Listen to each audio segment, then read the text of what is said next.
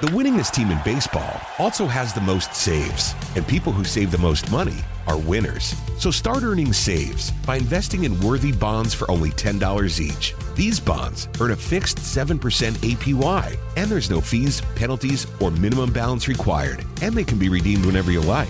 You can even round up everyday purchases to buy additional bonds. Go to worthy bonds dot com backslash save. That's worthy bonds dot com backslash save, and save and win. Now more college football talk with the king of college football. It's the Chuck Oliver Show on Southern Sports Today. Tuesday on the Chuck Oliver Show. Appreciate Dave Bartu joining us. If it's Tuesday on the Chuck Oliver Show, and it's Dave Bartu in hour one. He is hired by college football programs. That would be football ops people. That'd be the head coach, the athletic director. I need people. Tell me how to hire the right people. Dave does that. N F L, well, basically, what is the draft? It's a job fair. We're hiring people. We need to hire a wide receiver and two pass rushers.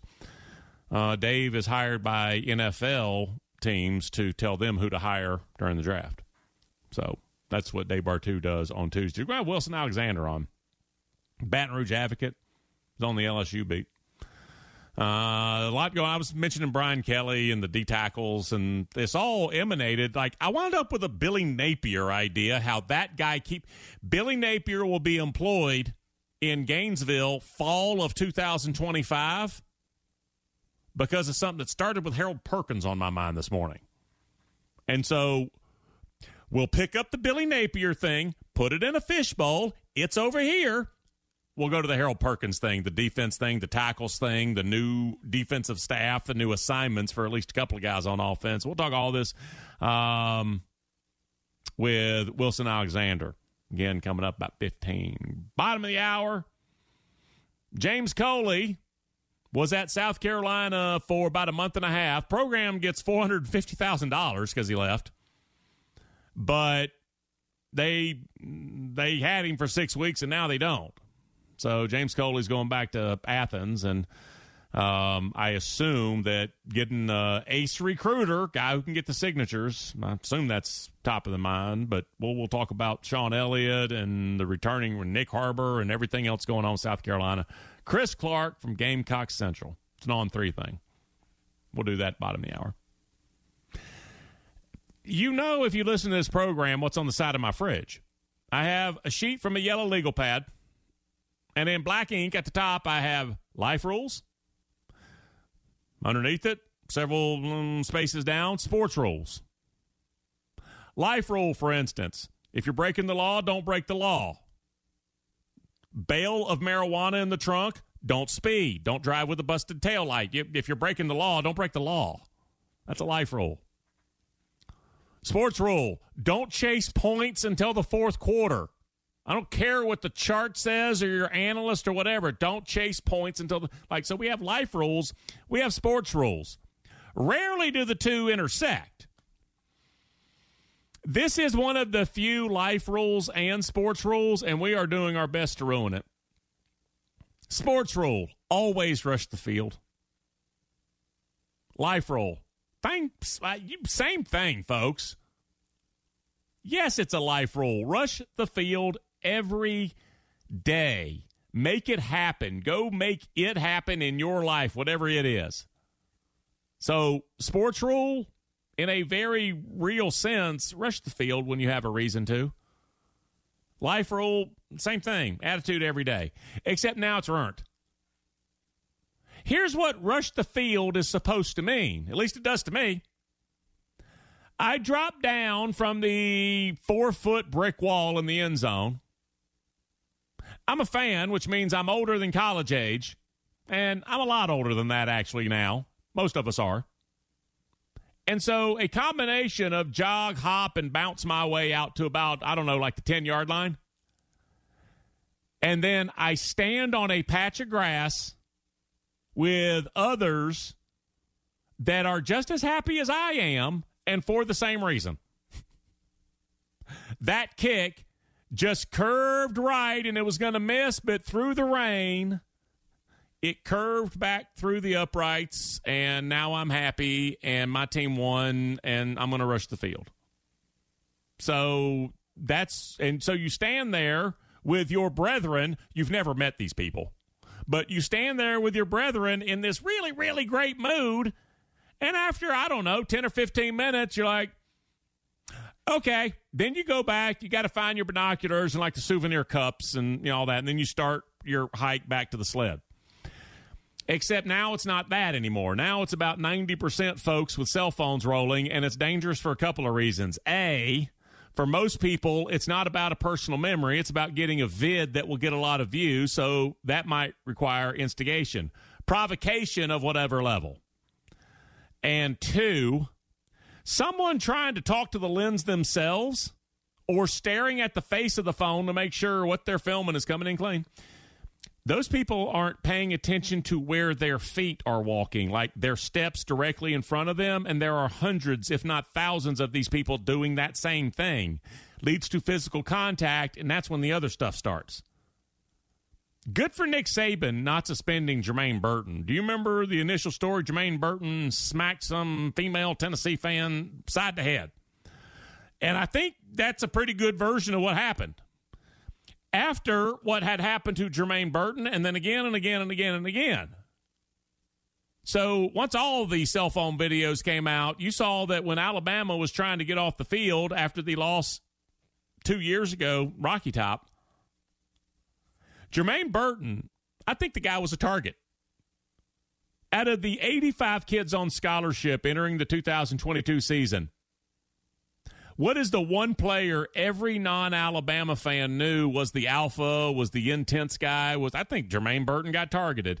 If you go back and look what happened, it was one Tennessee fan after another, shove, shove, shove, shove. Then somebody pushed him good. He turned around and popped somebody, and it turns out it was this Tennessee fan who had pushed him. He's like, no, nah, I'm done with this. Now, good for Burton being the college-aged human who kept his cool. And what was he, like, moving his, like, waving his hand, like, get away, get away, get away, and, like, pop the girl. Um, good for him being the, the college-age, I'll say kid, who kept his cool because he was supposed to be the alpha intense guy who may go cray. If you remember, it was also an issue after the L S U game with Bama in two thousand twenty-two. Um, player injuries. Folks being jacklegs, this is over. And I mean beginning right now. And the response from schools is about to change. I'm hiring strip club bouncers, event staff windbreakers on them, and being very clear on every ticket and the message board. Get on the field, and either Dalton and his co-workers are going to take charge, stat, or a German Shepherd is going to be on you like a bad rash. Anyone ever seen fans storm the – you can't do that. Impossible. eighty thousand people, and they decide. Anybody ever seen fans storm the field at an N F L game? Don't happen. Like almost ever. And when I say almost ever, I'm in my mid-fifties. I can remember like – I mean like three times in my life. I, Heath, you ever seen N F L fans storm a field? Uh, I can't think of many, if any, that's uh, for sure. Clemson fans?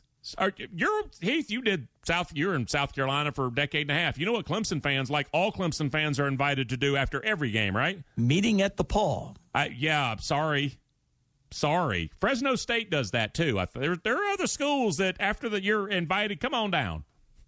Kids run the bases on Sundays. Um, come on down on the field. Sorry, not anymore. Solution, and it's a drastic one. It is a bear. You lose a conference home game the next rotation. Now, that might keep Cody and Roy Ed from looking at each other and realizing, well, look, if nobody is going to rush the field, I mean, we can be trailblazers here. We can be the ones, we can be like those two guys with Hank Aaron running around the bay. And so suddenly they're off. We have lit out for the midfield stripe. Um... An N F L game? I can remember, actually, I think I remember two times in my life the Cardinals, Cardinals fans did this, and they may have taken a goalpost. And folks, I and this was, I bet it was twenty-five years ago. If you Google your computer, what would that be? nineteen ninety-nine, maybe ninety-eight? If Cardinal fans, if they made the playoffs one of those years, and I think with an Adrian Morrell team, maybe they went to Dallas and played maybe a Chan Gailey team. I'm having flashbacks. I think their fans stormed the field. And then I saw this in, and I remember the news story after it happened. I think I was a senior in high school or a junior maybe. Heath, did you ever hear about when the Patriots fans stormed the field and took the goalpost out through downtown? You know, I think I missed that one. Yeah, um, metal goalpost. They decided to brace it by putting it in a metal trash can, leaned it against a power pole. Two guys got electrocuted. Um, that and I so I heard about that's the second time. I can't come up with a third one. I said three. N F L games, people know. Get on the field, it ain't going to go well for you. And Mike Curtis is like the least of your concerns. If I just lost you, go look up on YouTube, Mike Curtis, fan on the field. Um, least of your concerns. So I, you're going to lose a conference home game the next rotation. There's where all of a sudden we have cavalry. We have mounted patrol. Uh, I don't want it to look like Stormtroopers of America at Jordan-Hare, but I also don't want my team, like we're supposed to play Tennessee at home, and we have to go to Knoxville? All right, that's where peer pressure gets involved. Hey, how's the Tuesday? Well, I will say that, uh, again, how how we deal with this is not clear, but something's going to have to be done. It's going to be real interesting to see uh, what gets said over these next few days, because it does seem like the Duke-Wake Forest thing kind of prompted a real A reexamination. Quickly, Chuck, we have a little bit of conference realignment that I think is uh, interesting just because now people are just, it feels like people are just making moves to make moves. UMass used to be in the M A C. Then they left the M A C. Now UMass is going back to the M A C. In twenty twenty-five, it's joining the Mid-American Conference in all sports. I've always liked the M A C for one thing. The M A C knows who it is. And the M A C, basically, all those schools, those Those Michigan, Ohio schools, Buffalo's in there too. But basically, they're that one little core area right there in the Midwest. They play each other. It's easy for fans to get from game to game if they want to go. They know who they are. UMass doesn't feel like a fit at all. I don't know if you've ever been to UMass. It, it doesn't feel like a fit. Buffalo doesn't feel like a great fit either. I've been to a Buffalo game. It didn't feel like a natural fit for them playing Bowling Green. But it's just like everybody says, well, we got to do something. We got to do something. So if you're UMass, you were independent, uh, all right, let's get back in the M A C. So at this point, Notre Dame, who's kind of a quasi-independent because they play you know, five games with the A C C and UConn, are all that are left for the independents. I wonder if at some point, Chuck, we're going to see more independents come back to college football because UMass, the M A C, I mean, they literally did this already and it didn't work. And now they're just like, well, let's try it again. Yeah, um, and you're talk. You're right about, you know, know who you are. Um, if you're huge in Branson and Bay Saint Louis, like maybe Vegas is the wrong room for you. And so the M A C, I mean, they, I think, in fact, they had the distinction four or five years ago. They became the, it was pre-COVID. They became the first conference the entire month of November. Not one game was on a Saturday. Not one M A C team played a single game on a Saturday. They're like, we'll take whatever's left over. It's like they know their place. They have always done that, and they've carved out a little you know, sort of following outside of just their footprint. I've always said this, and Heath, you know your way to a window at a sports book. Um, the Central Michigan, Miami of Ohio total, it pays the same U S currency as gimme Bama minus the thirty-six. Like, I mean, it's still action, right?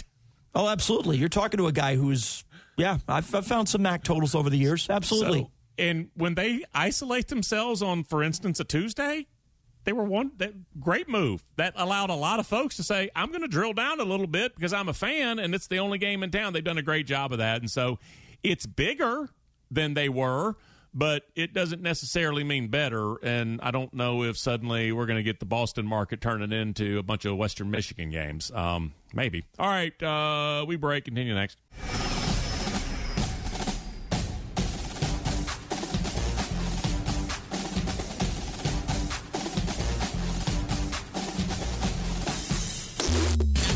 It's always college football time in the South. Now back to more of the king of college football, Chuck Oliver, on Southern Sports Today. It's Tuesday on the Chuck Oliver Show, and we ain't got no tackles.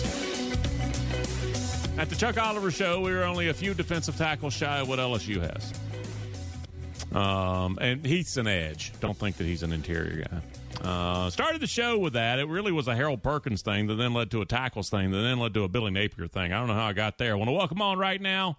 We will wade through all the L S U news from the Baton Rouge Advocate. It is Wilson Alexander. Wilson, welcome back, friend. How you doing? Doing well, Chuck. How are you today? Uh, nothing but good, man. I was actually uh, reading some of your words about Harold Perkins. I was I saw the name Harold Perkins. I was like, gimme, gimme, gimme. He's one of those guys, just can't get enough of it. Um, and I like the overall plan, I believe. Let's talk just him first, inside, but a much more aggressive version of defense with him inside. So he won't be so much of a drop-in coverage guy. That is the idea. And with L S U on this one, it's the first you don't succeed, try again. Because L S U came out in the season opener last year with him at inside linebacker, and it did not work out, and he didn't return to that position. But now with L S U, uh, Blake Baker coming in as a defensive coordinator, uh, this seems like maybe, maybe it could actually work out this time. Blake has worked, uh, you know, developed some linebackers over the last few years uh, and had quite a bit of success doing so. With Damone Clark at L S U and then Tyrone Hopper at Missouri. And that seems to maybe be the model with Hopper in terms of what L S U could maybe unlock with Harold Perkins in terms of, you know, somebody who is actually getting after the, you know, the ball a little bit better um, and not dropping into coverage because, you know, L S U was such a kind of soft zone coverages, bend but don't break kind of style last year. Um, you know, playing inside linebacker, just it didn't seem well suited for Harold in that way because he was so getting so away from the ball, and particularly then once he was playing outside linebacker. But if the inside linebackers in this defense are a little bit more aggressive, then that might be well suited for Harold. That's at least it seems to be what L S U is hoping with here. I like the Damone Clark thing. His final season, I remember like the first ten, eleven weeks, he was out blasting people. Um, he really changed the narrative on him, and Harold Perkins just an elite player. Um, but then I went to the guys. I was like, well, who's going to keep the guards off of him? Who's going to like keep the offensive line where they're supposed to be? Talk Guillory, talk Lee, um, talk like returning guys on the roster and no offensive linemen, uh, just returning defensive tackles, uh, and let's build out from there, and then McKinley and anybody else you think in the mix. L S U has two returning defensive tackles. Uh, that's it. You mentioned both of them, Jacoby Guillory and Jalen Lee. And they are neither guy uh, were starters last year. Uh, Guillory had his best season in the, since he'd been at L S U, um, but he was still more of a rotational player. And now L S U seems to really be leaning on uh, the uh, you know the hope that he can develop into a starter and a productive one at that, um, and be able to really kind of play play that nose guard position. Jalen Lee's also kind of a more of a nose guard type. And so with only those two coming back, because L S U had really banked on retention with Mason Smith and Makai Wingo, um, and neither of that them stayed, you know, they also break, uh, that's what left them in such a bind. Um, they've also got Sean Washington coming yep. in, a junior college transfer. They feel pretty good about him and what his, he could do in his first season at L S U. And then two freshmen. One of them, Demerion Johnson, will be here in, in the spring, so maybe we can start to get a glimpse of what he's capable of and if he can contribute as a freshman. And then Dominic McKinley, their big five-star signee, gets here in the summer. Um, but, you know, especially with getting here in the summer and playing a position like defensive tackle, um, it's just hard to say how soon he's going to be ready to contribute. But because of the situation that L S U's in on the defensive line right now, they might have to. Um, the other option, of course, is going to be when the transfer portal opens up again in the spring. L S U is probably going to be looking around for defensive tackles at that point. Um, I'll be surprised if there are not a few more on the roster come preseason camp because they're just in such a bind right now. Talk how different one aspect of recruiting is. Um, I mentioned Jalen Lee, and he's a Louisiana kid. Washington, a Louisiana kid as well, went to U G A. Um, The second bite at the apple, how you deal with no as a coaching staff is a big deal. It was Les Miles who, like, the quarterback decommitted. He's like, that kid ain't got the chest. Um, those days are over, man. Talk about that second bite sort of thing because these are the Louisiana kids that doesn't work out somewhere else. They're like, I want to go home. That has been a strategy that L S U has used and to pretty effectively over, ever since Brian Kelly came back. Uh, right after Brian Kelly's staff got hired, Brian Polian, who was their recruiting coordinator at the time, spoke to that and said that you can't do that with recruits anymore because you might have a chance to get them again. Uh, the style in which you basically, you got to wish them well and can you maintain relationships, um, especially with the people around them because you don't want to get into the tampering you know, element of it things either, um, is crucial because they might go back in the portal in, in two years and then, or even a year and have a chance to re-recruit them. And L S U has done that quite a bit with, L- with Louisiana Uh, natives or people even just with Louisiana ties over the last few years. And we saw it again in this cycle. Jair Brown, cornerback, New Orleans guy. Uh, Jardin Gilbert grew up in Baton Rouge area. Um, he's going to be coming in as a safety. Um, Davion Thomas, I believe, is from Louisiana as well, a wide receiver they got from Mississippi State. And so um, that is something that they've done uh, over the last three years um, and, you know, really have tried to lean on that as a way of getting Louisiana guys back home because um, then you might solve your retention issues um, in this day and age of college football. At least that's what L S U thinks, if you can get guys who, you know, want to be there. sixty seconds on what's ahead for Garrett Nussmeier, because a year ago, general conversation from folks outside that beat or that fan base was, oh, Garrett Nussmeier, what an exciting young kid. And now twelve more months have passed and nobody talks about him. Give me sixty seconds on him. Garrett Nussmeier is now going into his first spring as the starter, and there's quite a bit of expectation as to what he's going to be able to, to do if he can become a little bit more consistent. Garrett has, for people who aren't familiar with him, has an incredible amount of arm talent. He is can make just about any throw on the field. Even last year in preseason camp when we got a good bit of open practice, there were throws Jaden Daniels wasn't making that Garrett Nussmeier was making. Um, but the key thing, one of the things Jaden did so well was take care of the football and make good decisions. And Garrett in his career has a little bit of a streaky track record in that regard. He's thrown seven picks. He's got less than a sixty percent completion percentage um, as a backup over the last three years. And so L S U this spring is really going to be working with him on getting a little bit more consistent. Um, because if he can be, Brian Kelly said yesterday, he can be really, really good. And, you know, he really can be. If he can just kind of cut down on some of those uh, throws that he's made during his career in the early part of it that just kind of leave you scratching your head. So that's the next step in his development. Um, but at this moment, moving forward, he's going to be L S U starting quarterback. Wilson Alexander, appreciate it as always, friend. Thank you. Thank you, Chuck. Have a good day. Baton Rouge Advocate. He is on the L S U beat. He's Johnny Manziel-like after even more recent relevant revelations. Like, we're going to find another to describe a quarterback who's a runaround guy and uh, just slings it. And uh, like, we're going to find something besides he's he's like Johnny Manziel. Uh, how's he like Johnny Manziel? Oh, how he plays.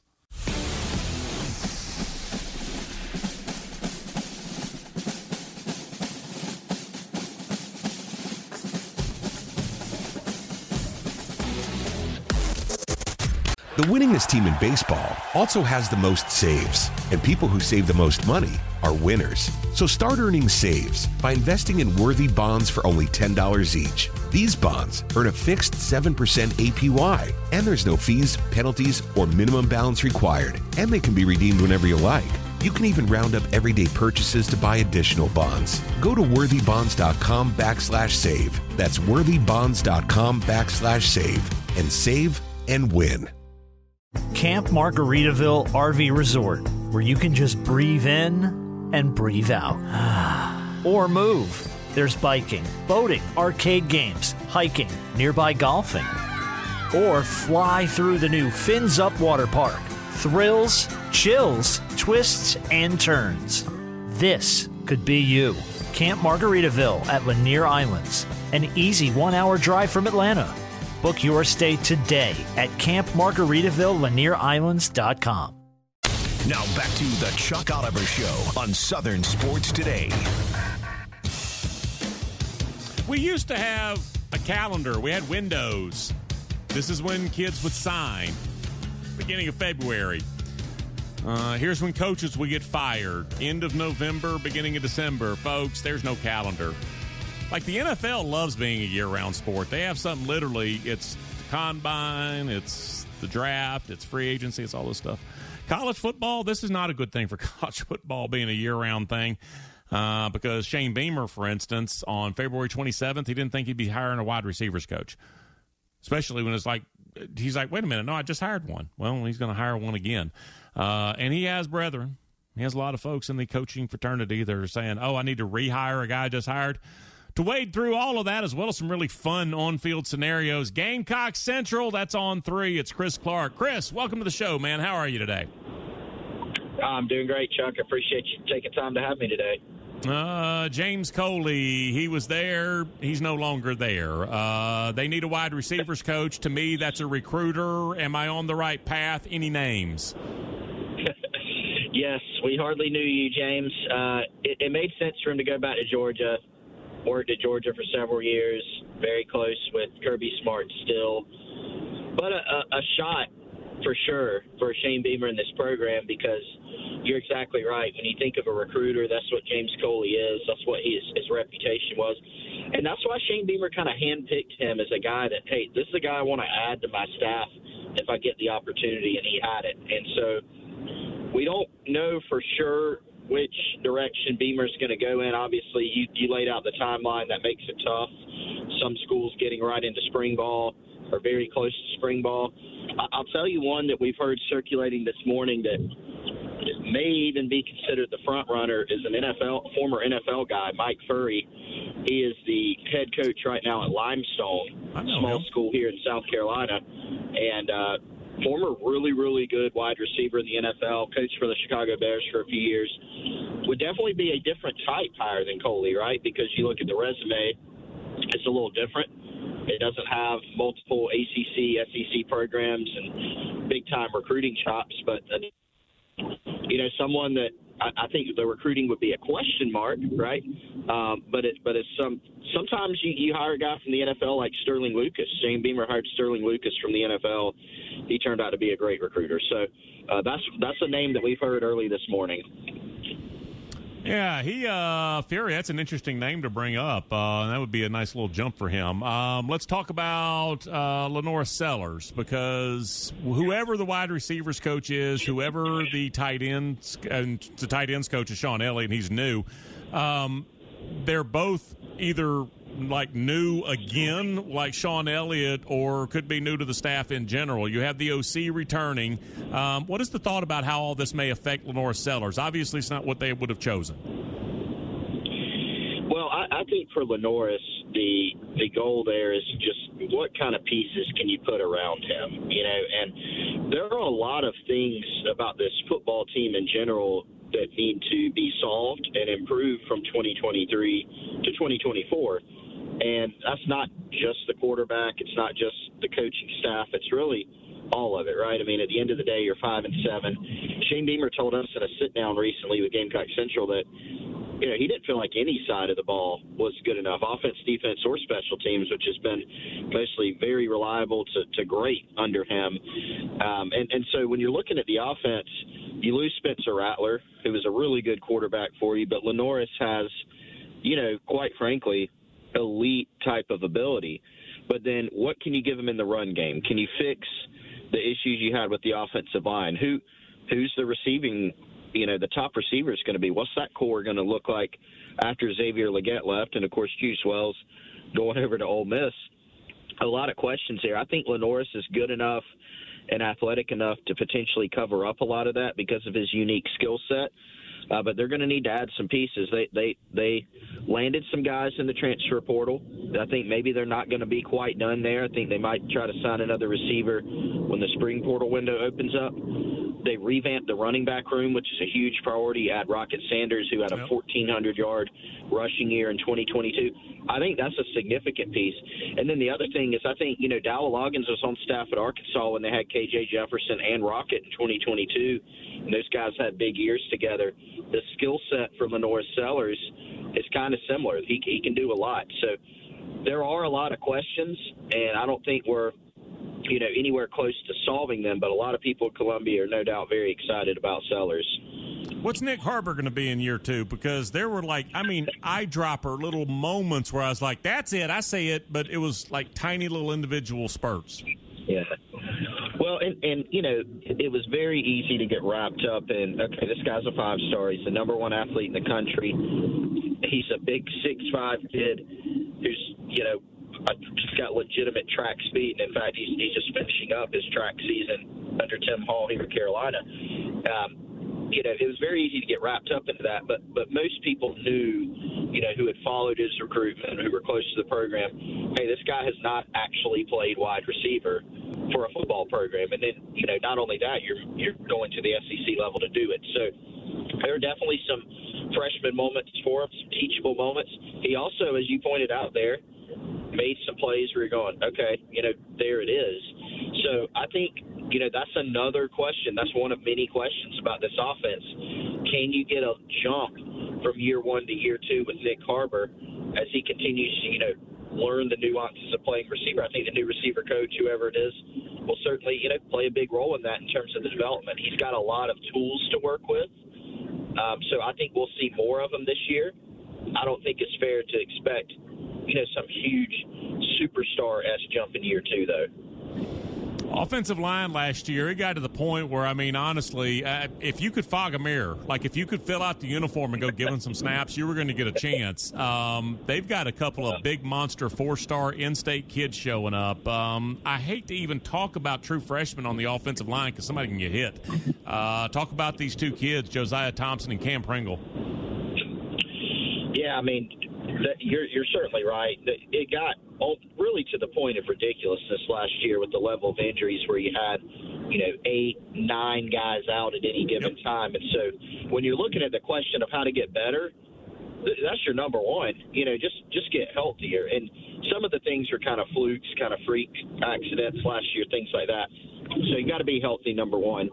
But, you know, I think out of the freshman offensive linemen they brought in, and they brought in a few, and they brought in some guys from the transfer portal, Josiah Thompson, I think, is the one you really look at because he plays that premium position of tackle. Not only that, he can be a left tackle.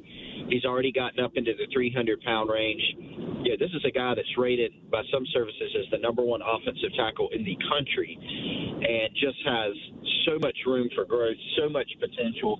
You're right, that is a ton to ask of a true freshman. I could see him giving this team some snaps, though, and you never know. I mean, Tree Babalade last year, he was forced into action against Georgia on the road very early in the season as a true freshman and answered that bell. So I wouldn't put it past Thompson. I think he's the most ready out of all those guys, but uh, we'll, he was an early enrollee like so many of that freshman class. I think we'll have a better sense of where he's at as they go through spring ball. All right. Um, I want to ask you, I mean, the great equalizer, if you can hit a quarterback, it all gets it all gets easier from there. You can get simple in the secondary and just fly around, be killers back there, but you got to have the pressure up front. Um, I want to ask you where that's going to come from. Um, I know there are kids returning, but also so much of this is speculation um, because of the portal. Um, they brought in kids that have played ball. Um, tell me where you think the like craft together the pass rush. Yeah, it's a great question. I think it's a combination of adding some guys through the portal and then, you know, developing some guys. And then, you know, you got to keep in mind the kind of the crown jewel of their recruiting class this year. One of the crown jewels, along with Josiah Thompson, was another five-star, and that's Dylan Stewart. Stewart. I mean, a very highly rated edge prospect from Washington, D C that Sterling Lucas did a great job recruiting. He'll factor in as a pass rusher. Then you got guys like, you know, J T Gear, who was a transfer from Syracuse, who played last year, but was, was you know, another guy that was banged up, had a couple different injuries.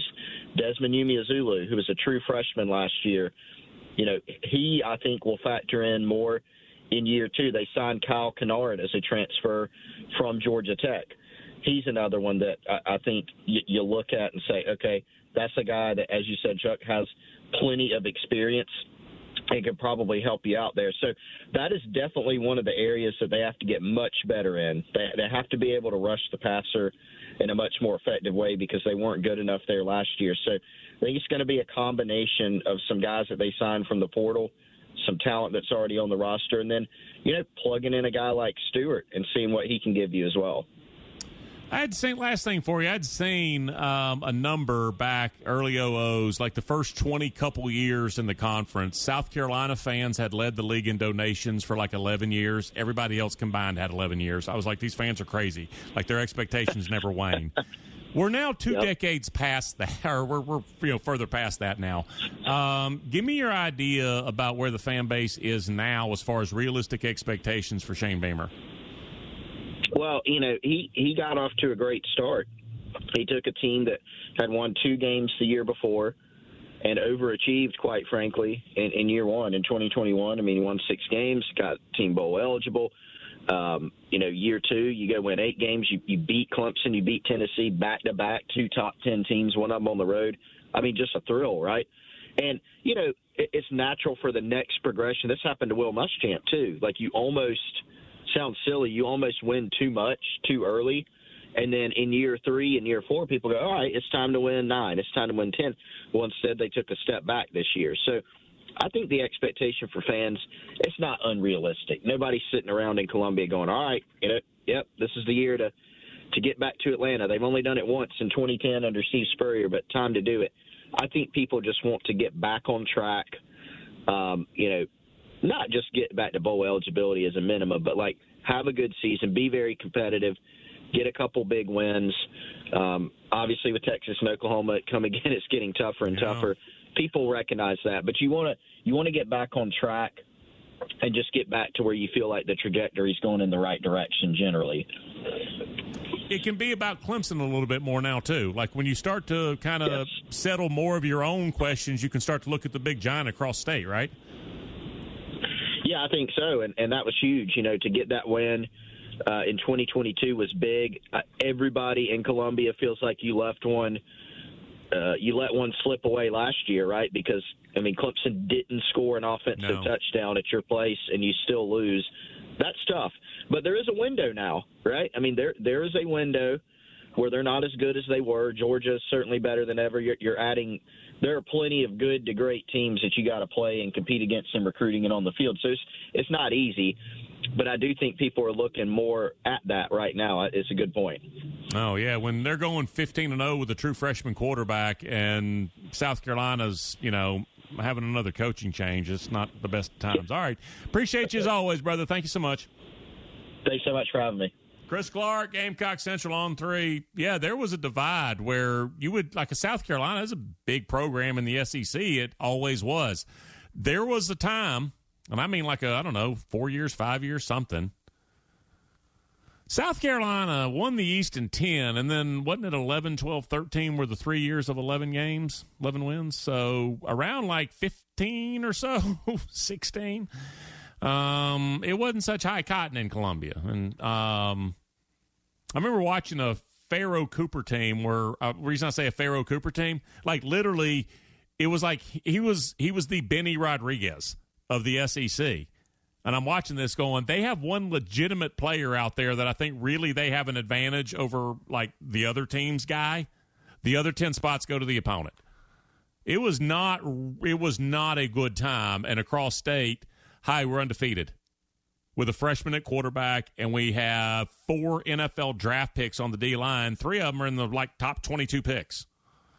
That's what we are. What are, what are you? Well, we have a new coach. Oh. So that's just it's it has not been it, it's it's more equal now. Clemson's gettable. Absolutely, Clemson's gettable. Clemson, and now part of this is Clemson's come back, but I I look at Shane Beamer and I think I kind of know what the floor is. I think, um, and so you if you have a team coming back to you in state like Clemson appears to have, and then you look at your own house and you're like, well, we're a little more solid here. I, you know, we're a lot less likely to have those stinker Saturdays where we lose at home to Citadel. Um, it's more gettable in state. You can think about Clemson, whereas before you were just having to stomp out your own fires. Didn't even have time. It wasn't even worth looking at Clemson. Please, they're a national championship program. You got your own stuff to worry about. All right, we break. We wrap up next.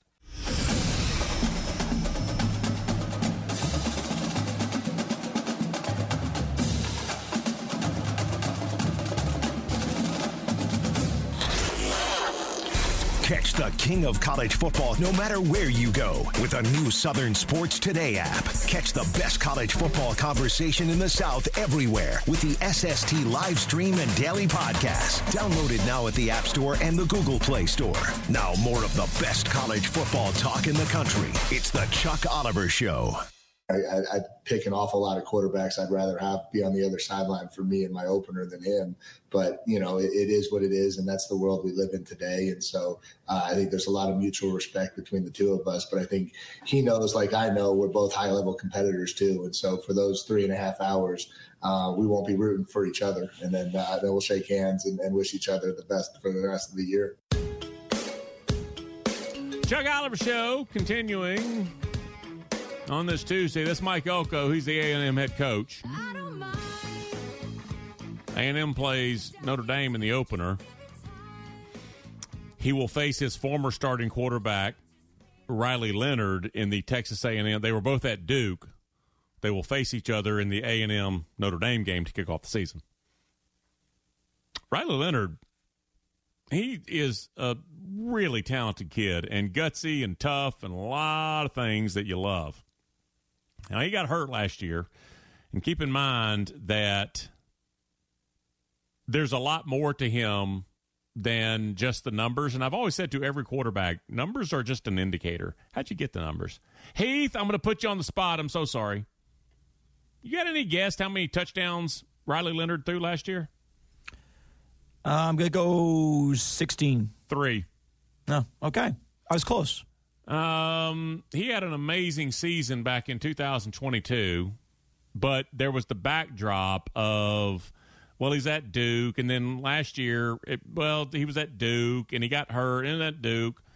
No matter what you do, there was always going to be a lot of credit assigned. There was going to be a mitigating something or other, and it was, well, he's at Duke. Well, he's not at Duke anymore. He's at Texas A and M. I mean, excuse me, he's at Notre Dame. And every single week, they open with Texas A and M, folks, every single week, Notre Dame. The five mandated A C C games, that can soften it when Ro- Wake Forest and Syracuse and whoever ro- rotates on. Every week, big giant stage, big giant opponent, and you have, a again, Notre Dame talent. Here's the funny thing. We talk about Bama, Ohio State. You know, you're not going to have that sort of talent at Notre Dame. You don't have Notre Dame talent at Duke. And so it's sort of like Sam Hartman, all right, you got no clothes anymore. Appreciate the one hundred touchdowns at Wake Forest. What are you going to do on this stage? And he got out, house of fire, and then after like three or four games, it was a little different. So Riley Leonard will have the chance to have a blow-up season next year, I can promise you. Heath, how's your day going? Well, probably not as good as Jackson Dart's, Chuck, because um, we have a new N I L deal that I, I think this is the kind of thing – that the people who freak out about N I L deals, this is going to be one of the ones that gets really, really gets some sand in there, grinds their gears a little bit. Uh, Jackson Dart of Ole Miss has become the first athlete to sign a deal with a private jet company. P J!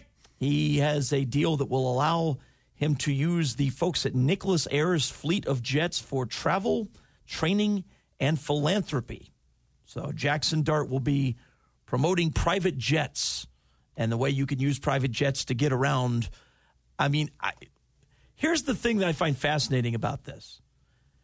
Is there somebody out there who was willing to use private jets, who has the kind of money necessary to spend to use a private jet? You know, I went down to Tampa this weekend. I just got on a plain old regular commercial jet.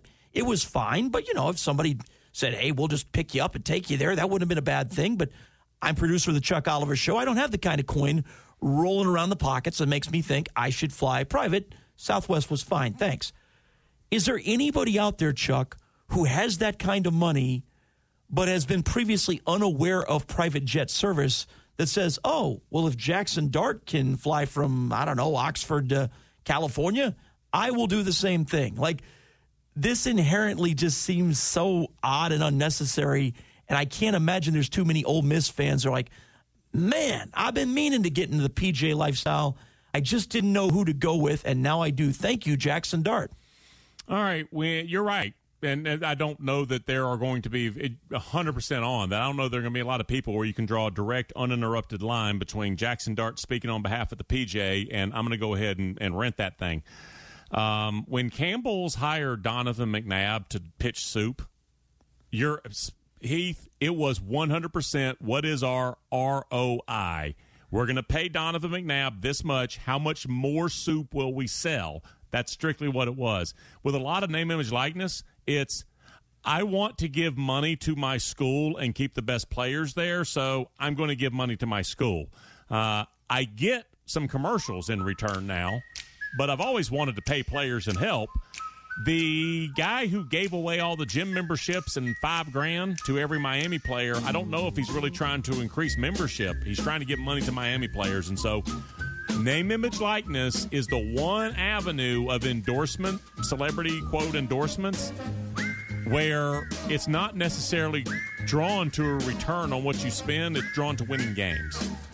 Well, we'll see whether or not uh, Ole Miss wins games with Jackson Dart the way people think they could. Who knows if they do? Maybe he can uh, make a big commercial about taking the private jet on his way up to uh, the Davey O'Brien Award ceremony or the uh, the Heisman ceremony. We'll see. But uh, if there's a surge in business and private jets in Oxford, now we know why. Did I ambush you on that three touchdowns thing? I got to admit, Heath, I was surprised too. I should have remembered. Wraps it up on a Tuesday. Me, everybody else, you, back tomorrow. The winningest team in baseball also has the most saves, and people who save the most money are winners. So start earning saves by investing in Worthy bonds for only ten dollars each. These bonds earn a fixed seven percent A P Y, and there's no fees, penalties, or minimum balance required, and they can be redeemed whenever you like. You can even round up everyday purchases to buy additional bonds. Go to worthy bonds dot com backslash save. That's worthy bonds dot com backslash save, and save and win. Camp Margaritaville R V Resort, where you can just breathe in and breathe out. Or move. There's biking, boating, arcade games, hiking, nearby golfing. Or fly through the new Fins Up Water Park. Thrills, chills, twists, and turns. This could be you. Camp Margaritaville at Lanier Islands, an easy one-hour drive from Atlanta. Book your stay today at camp margaritaville lanier islands dot com. When you buy a used car, don't be taken for a ride. Get Ford Blue Advantage certified at Wade Ford, Atlanta's headquarters for factory-certified pre-owned vehicles. Go to wade ford dot com. There you'll find a great selection of Ford Blue Advantage-certified used cars, trucks, and S U Vs. With Blue Certified, nearly all makes and all models are in stock now. You'll find something perfect for just about any budget. Buy with confidence at the Wade Ford factory-certified used car outlet at wade ford dot com. Wade Ford. We are Atlanta's Ford dealer.